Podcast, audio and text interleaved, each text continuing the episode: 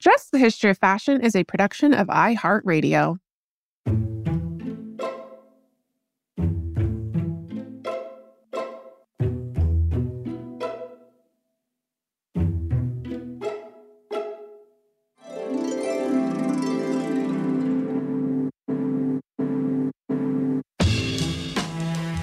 With over 8 billion people in the world, we all have one thing in common. Every day, we all get dressed. Welcome to Dressed, the history of fashion, a podcast where we explore the who, what, when of why we wear. We are fashion historians and your hosts, April Callahan and Cassidy Zachary.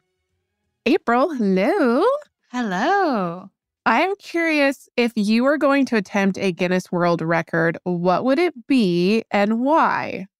Oh, gosh. Well, that's really hard, actually. Um, just coming to mind immediately, I would say maybe most books ever read.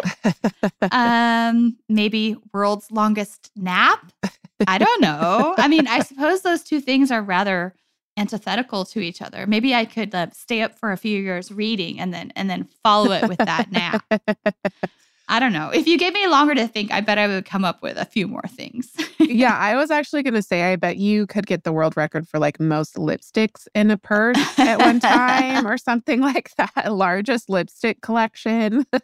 it did get a, a rather ridiculous the other day, and I stopped myself from texting you, and I was like, I have nine. There's nine lipsticks in my backpack. But uh, I guess same question to you. What about your Guinness World Record? I think I would like to apply for the record for largest collection of fashion history related books.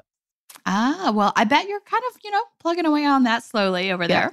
I think my husband would say that yes, I have the world's largest collection of fashion history books. And they it keeps growing every single week. So Yes. Well, speaking of fashion and dress related Guinness World Records, listeners, there is a surprisingly long list of them, ranging from the famous a category which includes records such as the most expensive sweater ever sold at auction. This happens to be Kurt Cobain's gray mohair cardigan, which was worn on MTV's Unplugged in 1993, which apparently sold for $334,000 in 2019. And not just celebrity related, there's also the historical Guinness World Record holders for clothing types items like the world's oldest shoes. And those happen to be a pair of ancient sagebrush sandals associated with several different North American indigenous groups. And some of those casts have been carbon dated to 9,300 to 10,500 years ago. We're not joking when we're saying ancient here. yeah, no. Yes, so these and 15 other records are part of the Dress to Impress spread featured in this year's annual publication of the Guinness Book of World Records. And something that I am pleased to say I worked on as a consultant, collaborating with Ben Hollingham, senior editor at Guinness World Records, researcher extraordinaire, and today's guest. Yes. And I remember when you guys were working on this, and I was always like, what are they up to exactly? it was so much uh, fun. you were kind of keeping it under wraps, but this is why we, I am so excited for today's episode. And we are pleased to welcome Ben to the show to talk all things fashion and Guinness World Records. Ben, welcome to the show.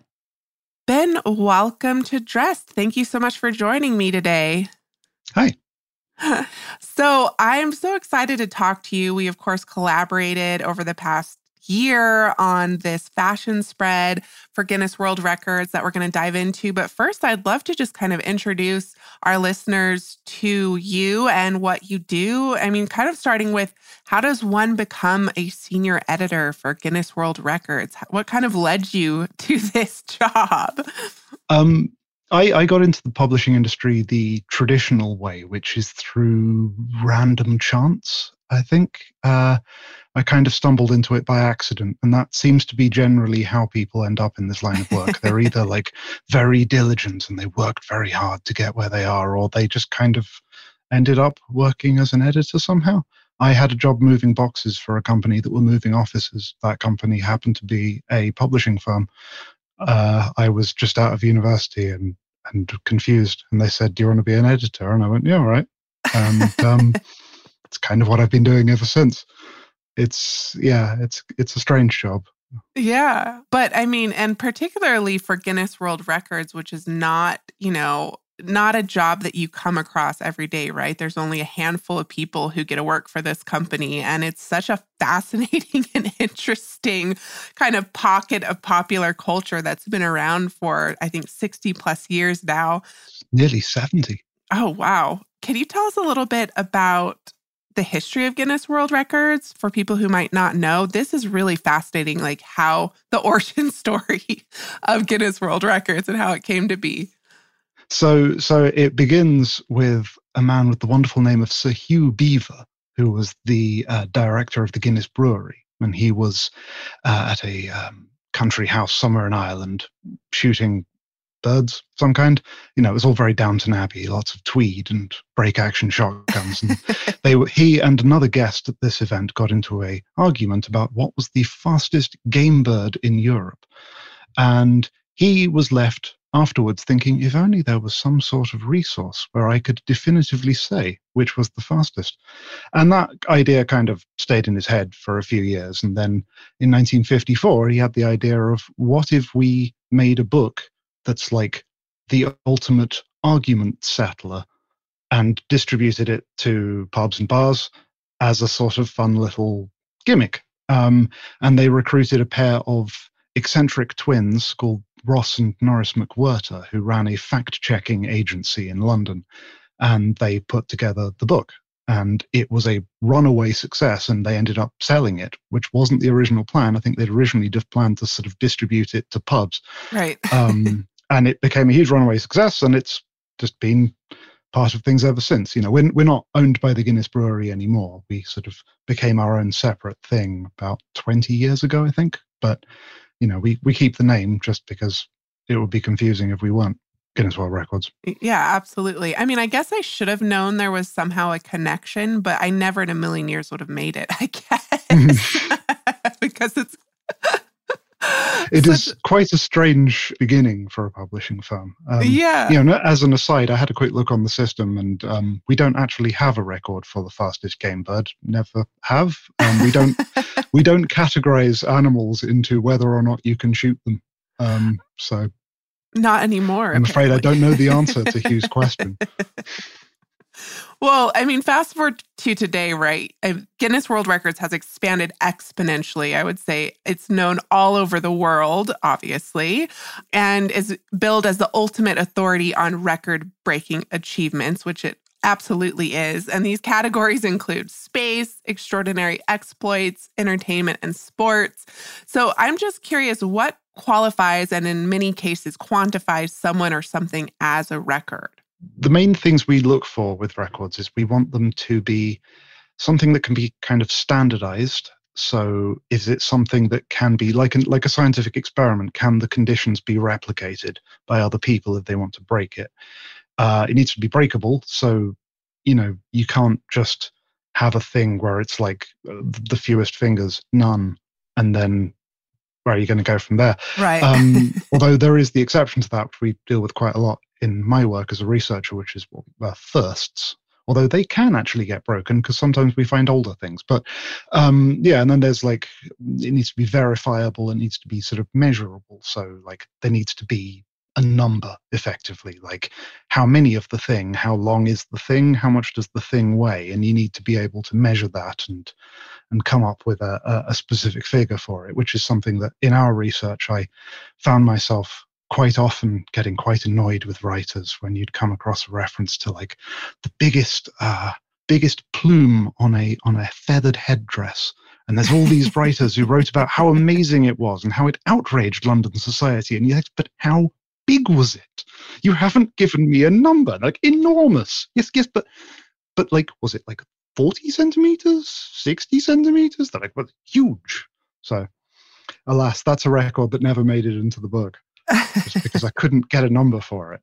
Um, And you've kind of given us some insights into your job. And something I, I loved about working with you and something I learned about what you do is that you do do a lot of historical research into history and, and around the world to kind of find these firsts. Um, and you and I worked on locating some of these firsts in fashion history. But can you tell us a little bit more about your job? What is your process for research? And then how do you produce historical records? Do you come up with them as a team or is it kind of, you know, whatever pops into your head that day or something you're reading that inspires it? Because I feel like the world's your oyster for these records.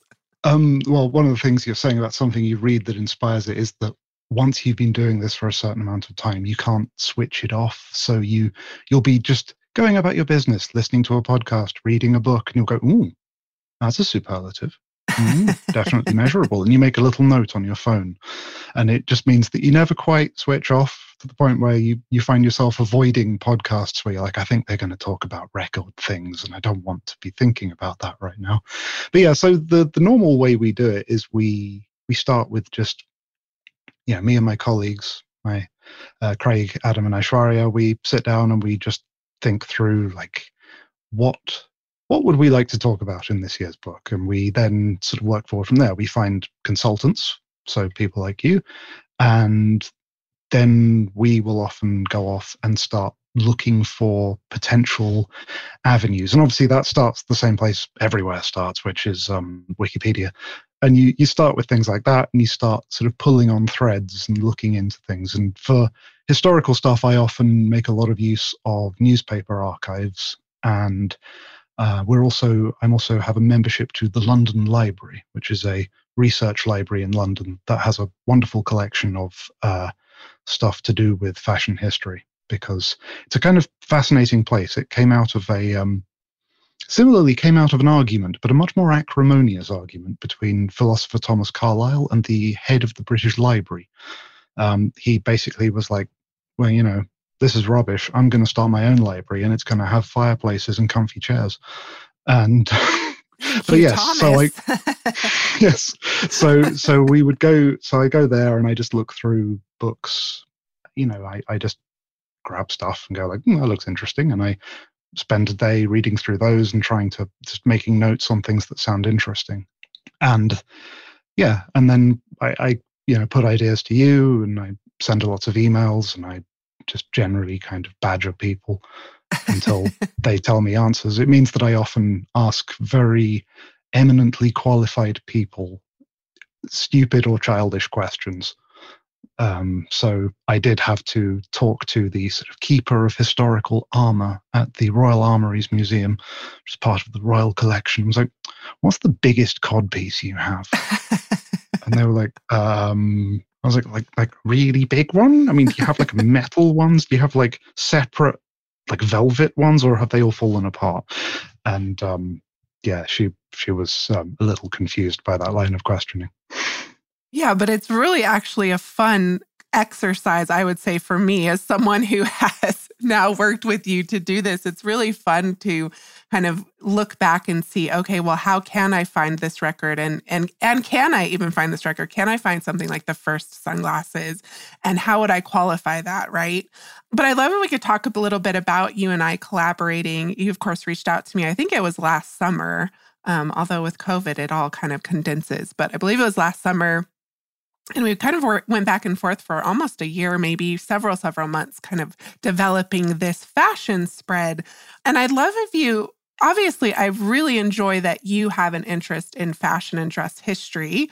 And I'd love if we could geek out over that a little bit and maybe start with you telling me what inspired you to do this dress to impress spread in this uh, 2023 Guinness World Records book. So it's a bit of a, a, a long and convoluted story. For me, weirdly, it starts with making guitars, which is a thing I do. And that got me interested in making things. When you start making things, you start looking at everything that is a made thing in a kind of slightly different way. And I was invited along to, uh, my wife uh, runs the workshops at the Royal Central School of Speech and Drama, which is big theatre school in London. And she came, invited me along to the final show that they do at the end of every year where all the students show off their wonderful things. and I found myself just fascinated by the um, the costume designers and makers and their exhibition because they do a lot of historical costuming. They make corsets, they make period dress, um, and it's just a it's a very good way if you're a costume maker to show off your skills is to make a sort of you know robe à la française or something like that and do all of that work and all of the you know enormous embroidered fabric and everything. And i found those just really interesting and i started looking more into this and thinking hmm i wonder if there's because i also looked on our enormous database and was struck by how we don't really have anything in this area or didn't before last year. And i was like that's this seems like a large chunk of human activity and history to not represent yeah, and to be clear, you do have a lot of fashion and dress records. I was looking through them um, kind of before we got on the chat. Um, these are kind of the things that Guinness is known for, right? So you have like the largest high heeled shoe, which is 12 mm-hmm. feet tall. Yes. nine or 12 feet long, nine feet tall. There's also the largest pair of blue jeans, which are 214 feet and 10 inches tall or long and four, 140 mm-hmm. feet wide, um, which were made in Lima, Peru in 2019. So those are sort of those like uh, those records you're used to, uh, maybe uh, associating with Guinness. Um, but you did this wonderful just to impress fashion spread that we collaborated on. And what's really fun about it is that it's basically a dressed mannequin that has then been populated with all of these different records that you and I developed. And I'd love if you can kind of talk to us what was the inspiration behind the mannequin because I thought that was such a unique and fun idea as like an entry point to this. So it was uh, kind of a bit of an issue of you know necessity being the mother of invention because I've done this a few times now where we have started uh, covering a subject we've never covered before, um, or at least not to any significant degree. And that it's always hard to build up. So our standard spread has like seven or eight pictured records. It has like 20, 25 records on it. And that's a lot to conjure from scratch. And so when we first do a subject, we often have to come at it from a slightly less content intensive way. And one of the records, first records you sent to me was the the dress form slash mannequin of Tutankhamun. And I thought that was a really interesting thing. And I was thinking like, how can I display how can I picture that? Because it's it's a neat thing, but it does seem a bit weird to just have, oh, I could put stuff on the mannequin yes and then i have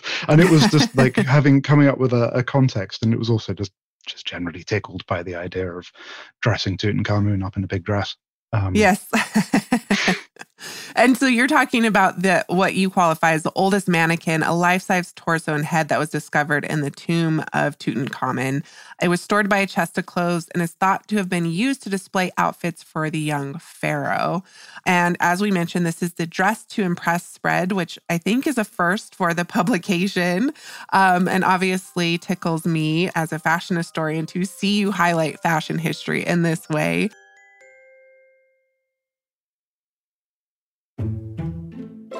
So let's talk about a couple other of the objects on view.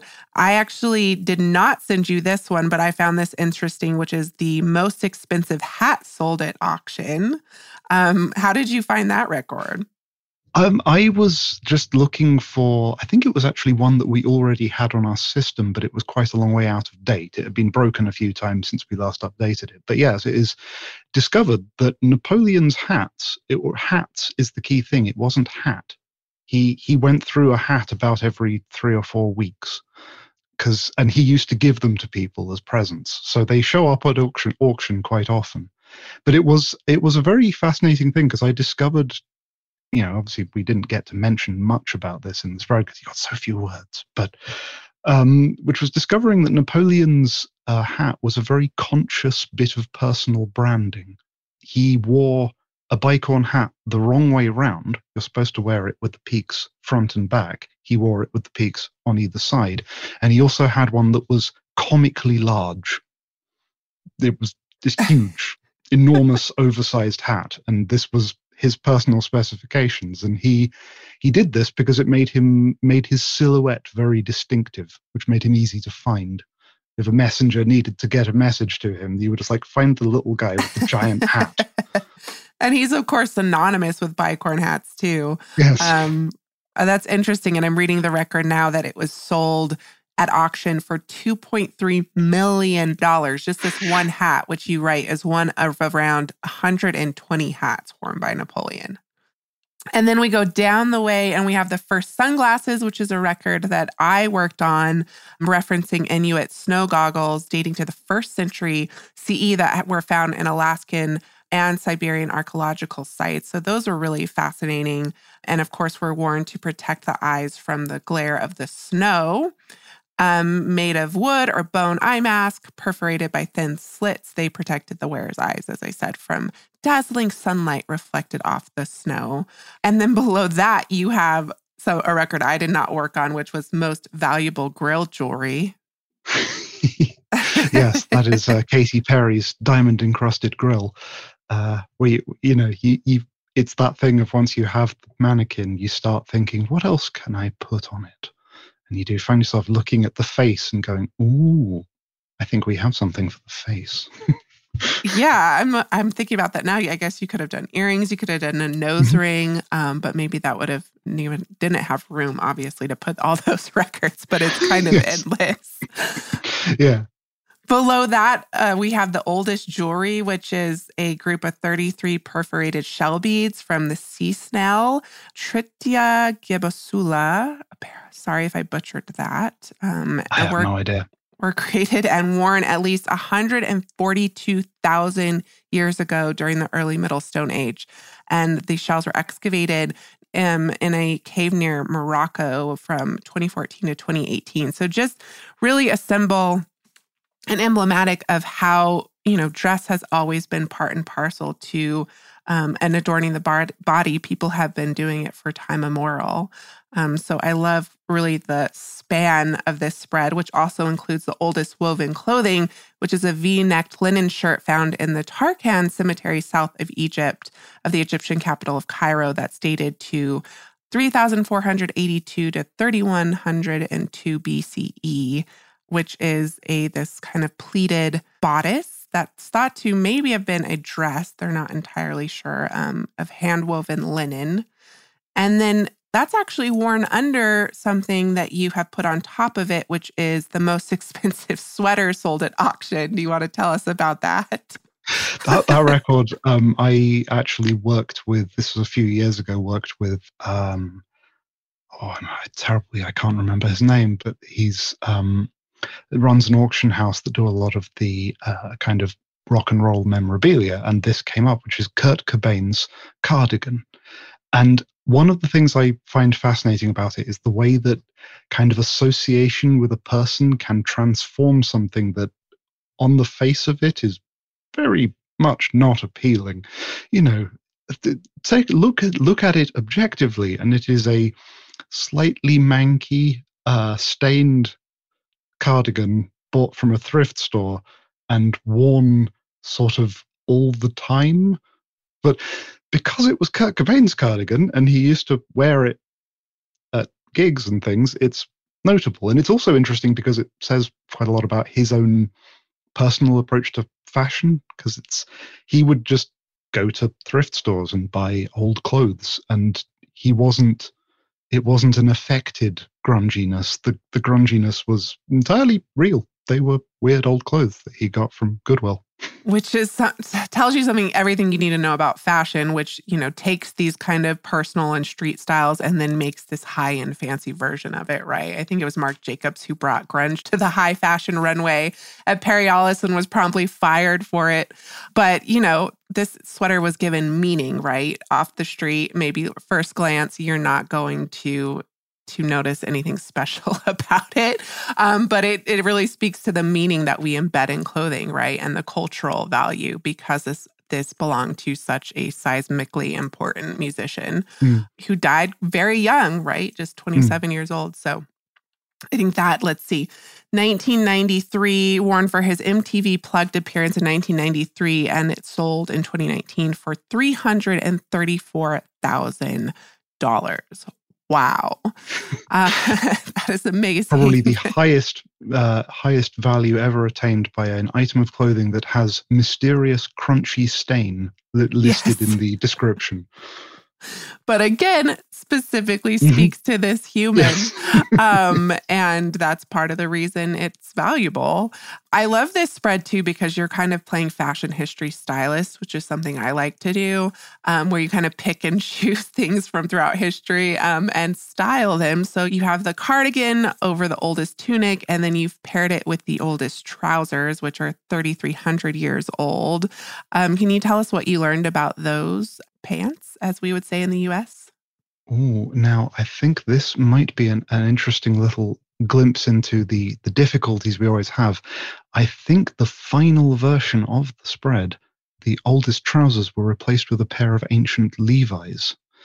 Uh, because, and this is one of those interesting bits of practicality, which is we just couldn't get the picture for the oldest trousers, but we were able to find a pair of Levi's from 1887 or something. I can't remember exactly when that were um, so that were the most expensive Levi's, and we had to just mention the oldest trousers kind of in passing. And that's one of those things we have whenever we're putting together these these kind of features of where we're always you know there's the difficulty of getting the right pictures and having stuff that works and and it can because we're a, a picture led book it can sometimes lead to the the sort of unfortunate things where you come, someone comes up with a great record and you go like, the problem is you're facing to the left in the picture, and if you were just facing to the right, the composition would work much better. But mm, yeah, I mm-hmm. mean, and obviously you've, you've, pointed out that I'm looking at one of the first spreads that was sent to me kind of to look over. And now that I'm comparing it to the actual book, that was not the only thing that did not make the final cut. Actually, I am very disappointed now because the largest chatelaine is no longer there. What happened? It was, I'm again. That was a pictures problem. We couldn't get the rights for the pictures of the largest largest chatelaine, which was very very disappointing for me because I I loved that record. I spent a lot of time digging around in big books called like Chatelaines: A History. Yeah, we talk a lot about chatelaines on the show because April and I are huge fans of them. They're just one of those like fashion history objects that has gone away and and doesn't remain, but they're so fascinating. Mm. Um, so I was thrilled that you were working on that record. It was a decorative belt hook with 14 unique items um, from the 1860, I think, to 1880s, possibly made for Princess Alexandra of Denmark, wife of the future British King Edward VII. Well, I'm sorry to have seen it go. yeah. Well, this is the thing, which is, you know, as I was saying, this was very much the kind of our first run at doing this subject, and I think we'll probably be revisiting it again in the next oh, year or two. Please because, do. You know, as you're saying, it's a there's there's a lot of material there, and it's just a question of of finding the right people to badger about things. Um, well, continue to badger me. I had a blast. Yeah. Um, yes. Tell us what you learned about the most toxic makeup. Oh, that that's always fun. That's the the uh, was it white lead? Uh, it's um was just you just smear heavy metals on your face um, to make your skin look whiter, and and then it would make your teeth fall out, and it would make you really irritable and uh, forgetful and confused. And interestingly, I think a lot of people associate that with Elizabeth I of England, but I, as I recall, I'm not sure if she actually wore it. I think it's no one's really clear on that because I think interestingly, Elizabeth I is one of those ones where her a lot of the like accounts from her personal wardrobe, I think it was called, survive and i don't think there are any references to that makeup but i might be misremembering that but yeah it's it's an interesting one of just you know, it's one of those topics that's often used as a an example of sort of vanity and the the dangers of, and it's yeah, I find I find it very interesting. But how accurate is it, right? That's always the question we have because you can find documentation of anything anywhere, people who mm. sold these products, but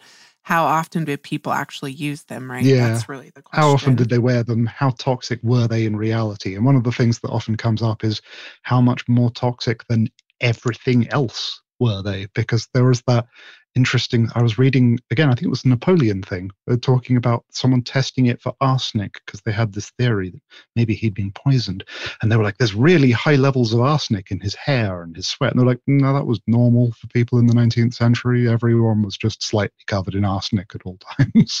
Yeah. kind of permeated a lot of, of Yeah. different things, including fashion, um, green fashion specifically, as we have talked about on the show. I also happen to know you had a lot of fun with the longest fashion shoe record. oh yes, yes. The, The, uh, Poulaine, pike- aka the the, pike, pike shoe. shoe. or crakow. Yes, I, I, I loved the I loved the fact that it was one of the things I did enjoy about it. It is that a lot of the the narrative about fashion history focuses on this idea that it's something frivolous that women do, whereas the pike chew was an almost exclusively male thing, and it was utterly ridiculous. and to the point where the point where I think it was several c- countries actually passed laws banning it, and it didn't seem to be for any reason other than this is stupid and annoying. Why are you doing it? and it was a status symbol, right? And then it just became about who has the longest crakow. Yeah, look how long and pointy my shoes are. They're so long I have to have strings tied around my knees to stop them from dragging along the ground. Yeah. Yep. Super fascinating what people have done to decorate their bodies throughout time and history. Yeah. Including the codpiece, the aforementioned codpiece. Yeah, I, uh, I was writing about armor a bit recently, medieval armor, and that led me back to the cod piece and learning that apparently cod pieces in sort of period dramas downplay how um, eye-catchingly large they were. Apparently, sort of 16th century cod pieces were um, mm, quite something. Yes, a symbol of power and virility. And kind of we're coming out of that period where men used to wear long floor length robes like their female counterparts, but then they kind of shorten, shorten, shorten. And then they become this doublet and you're revealing the legs um, and the, you know, package. Uh, and dress listeners, we've done a fashion history mystery on the cod piece. Uh, if you want to go back and learn more about that, you can listen to that that episode. It's super fascinating. Um, we've also, of course, done an episode on the chatelaine. So now we've kind of made it all the way down, and there's four different examples of footwear. Can you tell us about the oldest socks? I love socks. I think I don't know what it is about the fact that there are socks that survive that are extant from like thousands of years ago, but I just find it incredibly fascinating. Well, one of the things that is particularly interesting about socks is that unlike a lot of garments, they are like quite complicated. You know, it, it's it's not sort of two panels of cloth sewn together. It's it's fiddly, and especially these ones that they have separated toes. These ancient socks, so quite a lot of work and effort went into these ancient socks. And they're dyed red, which again, as we know historically, is I don't know if they dyed it with cochineal, but you know, dyeing something in the past thousands of years ago was not uh, was a very labor intensive process. Mm. And let's see, these are a pair of red woolen socks that would have been hand woven. They were discovered in an ancient Egyptian city um, and date to the fourth century CE. And as you said, they're divided into two toes, which enable them to be worn with sandals.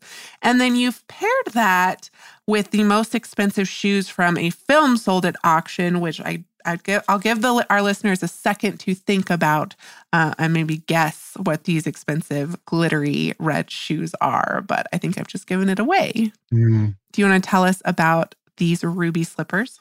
Well, they they are a, a wonderful thing because they're a great sort of confluence of all sorts of things. Where they were they were the color film and the very they were very uh, just interesting thing where they were a fashion object and they had this sort of the weird significance in the story and the I yeah the way that they have taken on this kind of life of their own because they have been an incredibly valuable collector's item for quite a long time. They've changed hands several times, along with a few other things from that film. And I, I do find that the the kind of significance they've taken on as objects quite fascinating. Cultural and pop cultural um, significance, um, of course, worn by Judy Garland in The Wizard of Oz in 1939, sold for $666,000 on May 24th, 2000. And it's actually one of five pairs that survived from their production.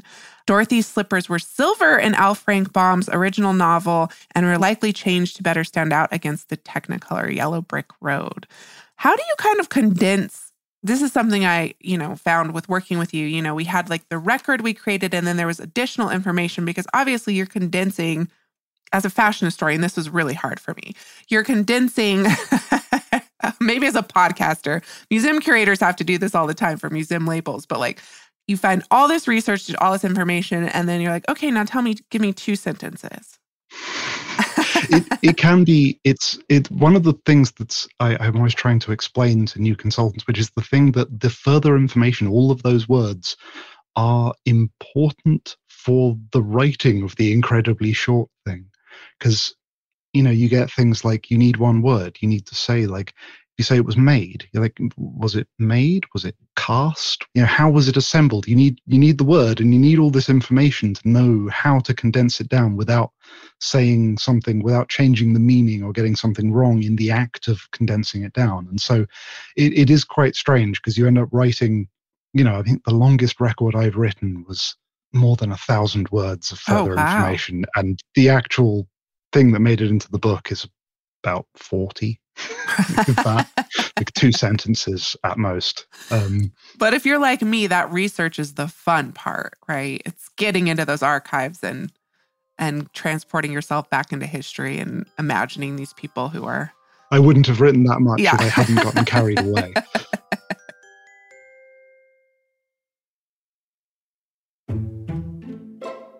I'd love if you could just tell us a little bit about maybe do you have any particularly special or meaningful discoveries, records you've encountered? Do you have favorite records, fashion and non related fashion records? It's fine. So there are one of the things that happens quite often is that I will have an idea for a record and I'll go digging through the archives. And the, the frustrating thing is that I will often find things that are amazing stories don't have the record. So um, a few years ago, I cannot remember how this idea popped into my head, but I was like, I wonder when the first getaway car was used. like in a heist getaway? Yeah. When was the first time that somebody committed a robbery and then had a car specifically to get away before the police arrived? And this, so the accepted wisdom was that it was in 1911. And I thought, that doesn't sound long ago enough. So I started searching through all these newspaper archives with phrases like, you know, automobile and escaped and things like that. And I, I eventually found a case from 1903 involving uh, a robbery at a church in northern Spain somewhere. But in the process of finding that, I discovered a group called the Red Auto Gang, who were based out of New York City in 1905 or 1906. And they consisted of two men who were, I think, both chauffeurs by day and burglars by night, and their girlfriends who were both uh, Broadway showgirls. And it was this amazing sort of Gilded Age scandal involving the showgirls and this, you know, they were driving out into Long Island and robbing the mansions of the incredibly wealthy oil barons. And and it was this amazing story. And and it didn't have the record, unfortunately. It was like two years off. So I had to just sort of file that away in a hmm, one day I'll have to revisit that story. Yeah, that sounds fascinating. We're always looking for stories like that, um, kind of the scandals or crimes of fashion and passion, so we can have an excuse to write kind of one of those really fun, fun episodes about, like you said, criminal escapades um, through, throughout history. Um, any other any other particularly meaningful discoveries or records that you love, or types of records that you like to explore? So I think you know my my favorite record i've i've researched recently is it's another first. I, I shouldn't do so many firsts. Firsts are what we try and avoid but which was the first photograph of a snowflake which is one of those wonderful records that sounds quite simple on the face of it. You think like oh it's just and you think oh well maybe it was someone in a lab or something and you discover that it was a man called wilson bentley who was a farmer who lived in northern Vermont somewhere. And he had a fascination with weather and with the natural world from early childhood. And his mother was a former school teacher and she had a microscope. And he developed this weird, elaborate process involving keeping the microscope in a freezing cold shed. And he'd run out into the snow and collect snowflakes on a little glass panel. And he'd run back in and he'd look at them. And he'd try and sketch them because he thought they were beautiful. And he'd try and draw the pictures of the snowflake before they melted. And he could never quite do it. And he eventually found out that you could get cameras that could be fitted to microscopes and he he spent years perfecting this technique to try and take photographs of snowflakes and it was his his life's work was this wonderful little thing and he just appeared at a university one day and was like i have pictures of snowflakes and everyone was just amazed by them because you know we know of the symmetry and the patterns and we think of that as just a thing that everyone knew but until like the late 19th century no one had ever seen that before and people were amazed. Oh and they're so beautiful. Yeah the magic of it. Yeah and he was he he spent his whole life living on this farm working he had you know it was a working farm and he ran it with his brothers i think and he yeah just he would he had a notebook where he kept incredibly detailed uh, information about storms and patterns of weather, and he he he ended up doing some quite important research about you know what what kinds of snowflake form in different kinds of storms and different sorts of this and he, but he was just he he just liked snowflakes when asked about why he did it and what motivated him. Um, he said he remarked uh, to an interviewer i am a poor man except in the satisfaction i get from my work in that respect, I am one of the richest men in the world. I would not change place with Henry Ford or John D. Rockefeller for all their millions. I have my snowflakes. That is such a beautiful and unexpected yeah. story.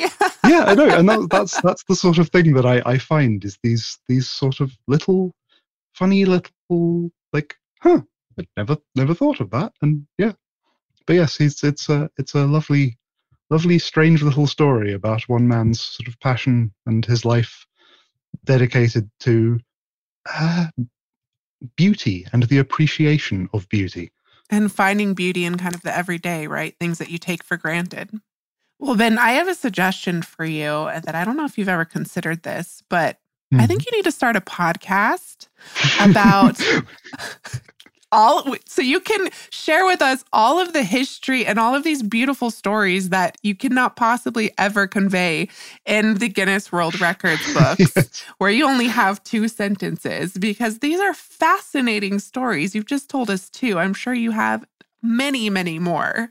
So just a, just an idea. We did try it for a while, but I think what we need to do ultimately, I need to commit to a podcast that's just Ben goes off on weird tangents where I can yes. tell people all about the Red Auto Gang and yeah, all of the other bizarre stories I've encountered over the years. I'm telling you, each of those could be podcast episodes. That is, both of those stories are so fascinating, and I could have listened to you talk about them all day, and I want to know more. I'm immediately looking up these first snowflake photographs. Um, so, anyways, just a thought. Well, this has been so fun. Thank you so much for talking to me today. I actually don't think I can let you go, though, because I'm sure a lot of our listeners will want to know if they want to submit or compete for a world record. So, submit an idea for a world record, compete for a world record. How do people go about doing that? So, you create an account at GuinnessWorldRecords.com, and you, I think, I think there are there is yeah. You just look for uh, the title. You can put in applications. There's we we have this quite sort of you know the one thing that I would always say is that you need to talk to us, then do the record attempt. If if you do it the other way around, it becomes very complicated and difficult. And it's it's uh, yeah. But no, we have we have a whole department whose job is to just look through applications from the public and and you know it's it's funny because I focus on the research. I don't do that stuff very much, but it is quite amusing where I'll be I'll be sitting there being like, I need to find a record related to this, and mm-hmm. and then someone come along and be like, this person, this member of the public just asked me, is this interesting? And I'm like, oh, oh wow, yeah, that's good. And really, I mean, it can be anything. Yeah, and and it's it's it is quite fascinating the way that you know you'll be you'll be looking at at records for like space science or something, and someone from NASA will drop an application in the inbox and you go like, oh, oh, okay, that, that makes things easier. We can just talk to them directly. And yeah, it, it can be a lot of fun. Or you have people who, you know, have managed to put a hundred pencils in their beard, which was featured in this in this most recent. So I mean, people it, it really has this amazing breadth and range of kind of fun, um, right? To, you know, like science, like you said, and of course to fashion and history. So um I've had so much fun revisiting Guinness World Records. I don't think I'd opened one in probably a couple decades. So thank you so much for this opportunity to work with you. And thank you so much for talking to me about it. This has been really fun. Thank you. Thank you so much, Ben, for joining us. This was an extremely fascinating and very fun episode, Cass. Yeah, it was. And it was such a fun and unique experience in my career. It's not every day that you get to contribute to a publication of this magnitude and with such a long history um, behind it. And I have to say that I worked on a couple of records that didn't make the cut for the publication, but are on the online database, which you can check out yourselves. And this included the first designer perfume. I mean, so many people associate Chanel with this accolade, but it actually belongs to Poiret, as you know, mm. April, who launched his Persian Night perfume in 1911, an entire decade before Chanel number five. So I also wrote a record on the first or original high heel and this is, of course, something we know from our Men in Heels episode with Bata Shoe Museum curator Elizabeth Semmelhack. You know, high heels are most commonly associated with women today, but evidence suggests that they were first worn by men in Persian horse riding cultures in the 10th century AD, used as a means to prevent the foot from slipping out of the stirrups. And not all of the fashion related records are actually historical. Something that is so interesting about Guinness World Records are those more obscure and bizarre world records, such as the world's longest eyelashes, hair, and fingernails. and Guinness World Records apparently first opened a file for nail records in 1960 to recognize an unnamed Chinese priest whose fingernails reached one foot 10 inches. And if you think that is long dress listeners, that's actually nothing compared to today's world record holder, nails that are 43 feet long. You heard that correctly. April, there are records for anything you can possibly imagine and apply for. So, the Guinness Book of World Records, listeners, the world's your oyster. Maybe we can achieve our world record dreams after all, April. Uh, I'm going to get on that world's longest nap right away. that does it for us today, dress listeners. May you consider what fashion Guinness World Records you would compete for next time you get dressed. Remember, we do love hearing from you. So please, if you'd like to write to us, you can do so via email at dress at iheartmedia.com. You can also DM us on Instagram at dressed underscore podcast, where you find images and reels accompanying each week's episode.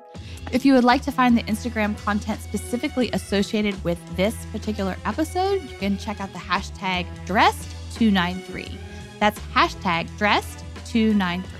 And if you have a moment and want to take the time to rate and review us on your podcast listening platform of choice, we always appreciate your support. And as always, special thanks to our producers, Casey Pegram, Holly Fry, and everyone else at iHeartRadio that makes this show possible each and every week. More Dressed coming your way Thursday.